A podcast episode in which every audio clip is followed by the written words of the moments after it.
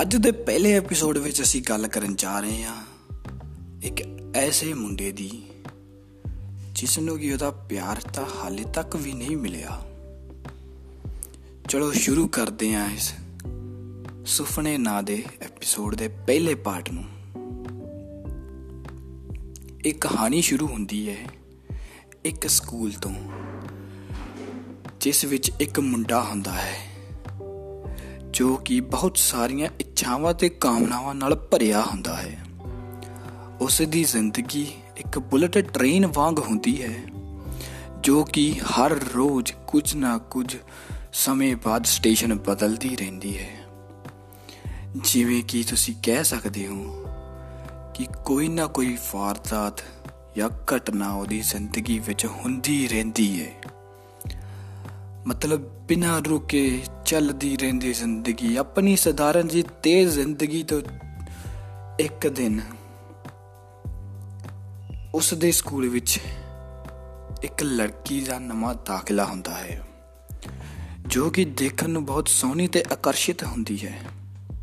ਉਸ ਦਾ ਨਾਮ ਹਾਲੇ ਦੱਸਣ ਦੀ ਲੋੜ ਨਹੀਂ ਹੈ, ਕਿਉਂਕਿ ਮੈਂ ਹਾਲੇ ਸੋਚਿਆ ਹੀ ਨਹੀਂ। ਕਿ ਖੁਆਬਾਂ ਵਾਲੀ ਕੁੜੀ ਦਾ ਨਾਮ ਕੀ ਰੱਖਿਆ?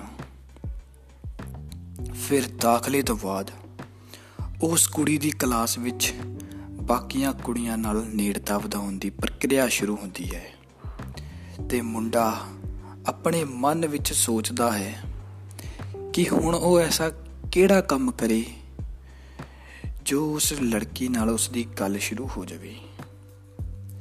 ਤੇ ਬਸ ਮੁੰਡਾ ਸਹੀ ਸਮਾਂ ਦੇਖ ਕੇ ਉਸ ਕੁੜੀ ਤੋਂ ਉਸ ਦਾ ਨਾਮ ਪੁੱਛਦਾ ਹੈ।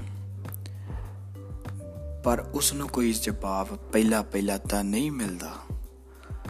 ਪਰ ਇੱਕ ਦਿਨ ਜਦੋਂ ਕਲਾਸ ਦੀ ਮੁੱਖ ਅਧਿਆਪਕਾ ਸਾਰਿਆਂ ਬੱਚਿਆਂ ਦੀ ਇੰਟਰੋ ਉਸ ਲੜਕੀ ਨਾਲ ਕਰਾਉਂਦੀ ਹੈ ਤਾਂ ਉਸ ਲੜਕੀ ਦਾ ਨਾਮ ਉਸ ਨੂੰ ਪਤਾ ਲੱਗਦਾ ਹੈ, ਜੋ ਕਿ ਹਲੇ ਗੁਪਤ ਹੈ।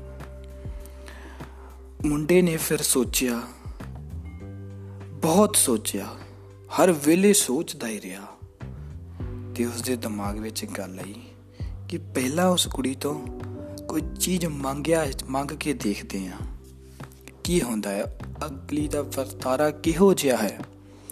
ਫਿਰ ਕੀ ਸੀ? ਅਗਲੇ ਦਿਨ ਮੁੰਡੇ ਨੇ ਪਹਿਲੇ ਪੀਰੀਅਡ ਉਸ ਕੁੜੀ ਤੋਂ ਪੈਨ ਮੰਗਿਆ।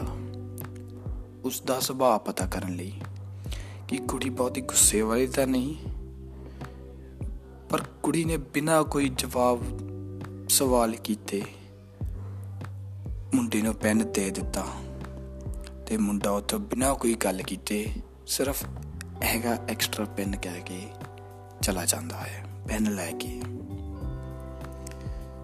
ਤੇ ਪਤਾ ਨਹੀਂ ਉਸ ਮੁੰਡੇ ਨੂੰ ਇੱਕ ਦਿਨ ਕੀ ਹੁੰਦਾ ਹੈ? ਉਹ ਆਪਣੀ ਕਿਤਾਬ ਤੇ ਉਸ ਲੜਕੀ ਦਾ ਨਾਮ ਲਿਖ ਲੈਂਦਾ ਹੈ। ਮੈਂ ਪਹਿਲਾਂ ਹੀ ਦੱਸ ਦਿਆਂ, ਉਸ ਲੜਕੀ ਦਾ ਨਾਮ ਨਾ ਮੈਂ ਪਹਿਲਾਂ ਦੱਸਿਆ ਤੇ ਨਾ ਮੈਂ ਹੁਣ ਦੱਸ ਸਕਦਾ ਹਾਂ, ਕਿਉਂਕਿ ਉਹ ਗੁਪਤ ਹੈ। ਉਸ ਲੜਕੀ ਦਾ ਨਾਮ ਉਹ ਆਪਣੀ ਕਿਤਾਬ ਵਿੱਚ ਲਿਖ ਲੈਂਦਾ ਹੈ ਤੇ ਕੁਝ ਦਿਨਾਂ ਬਾਅਦ ਉਸ ਦੇ ਦੋਸਤ ਉਸ ਦੀ ਕਿਤਾਬ ਉਹ ਫੋਲ ਕੇ ਦੇਖ ਲੈਂਦੇ ਨੇ। ਤੇ ਉਹਦੇ ਵਿੱਚ ਉਸ ਕੁੜੀ ਦਾ ਨਾਮ ਉਹਨਾਂ ਨੂੰ ਪਤਾ ਲੱਗ ਜਾਂਦਾ ਹੈ ਕਿ ਇਸ ਨੇ ਉਸ ਲੜਕੀ ਦਾ ਨਾਮ ਲਿਖਿਆ ਹੈ। ਉਸ ਤੋਂ, ਇਸ ਤੋਂ ਅਗਲੀ ਕਹਾਣੀ ਅਗਲੇ ਪਾਰਟ ਵਿੱਚ ਦੱਸੀ ਜਾਊਗੀ। ਸੋ ਸਾਡੇ ਨਾਲ ਜੁੜੇ ਰਹਿਣ ਲਈ ਅਗਲਾ ਪਾਰਟ ਜ਼ਰੂਰ ਦੇਖੋ।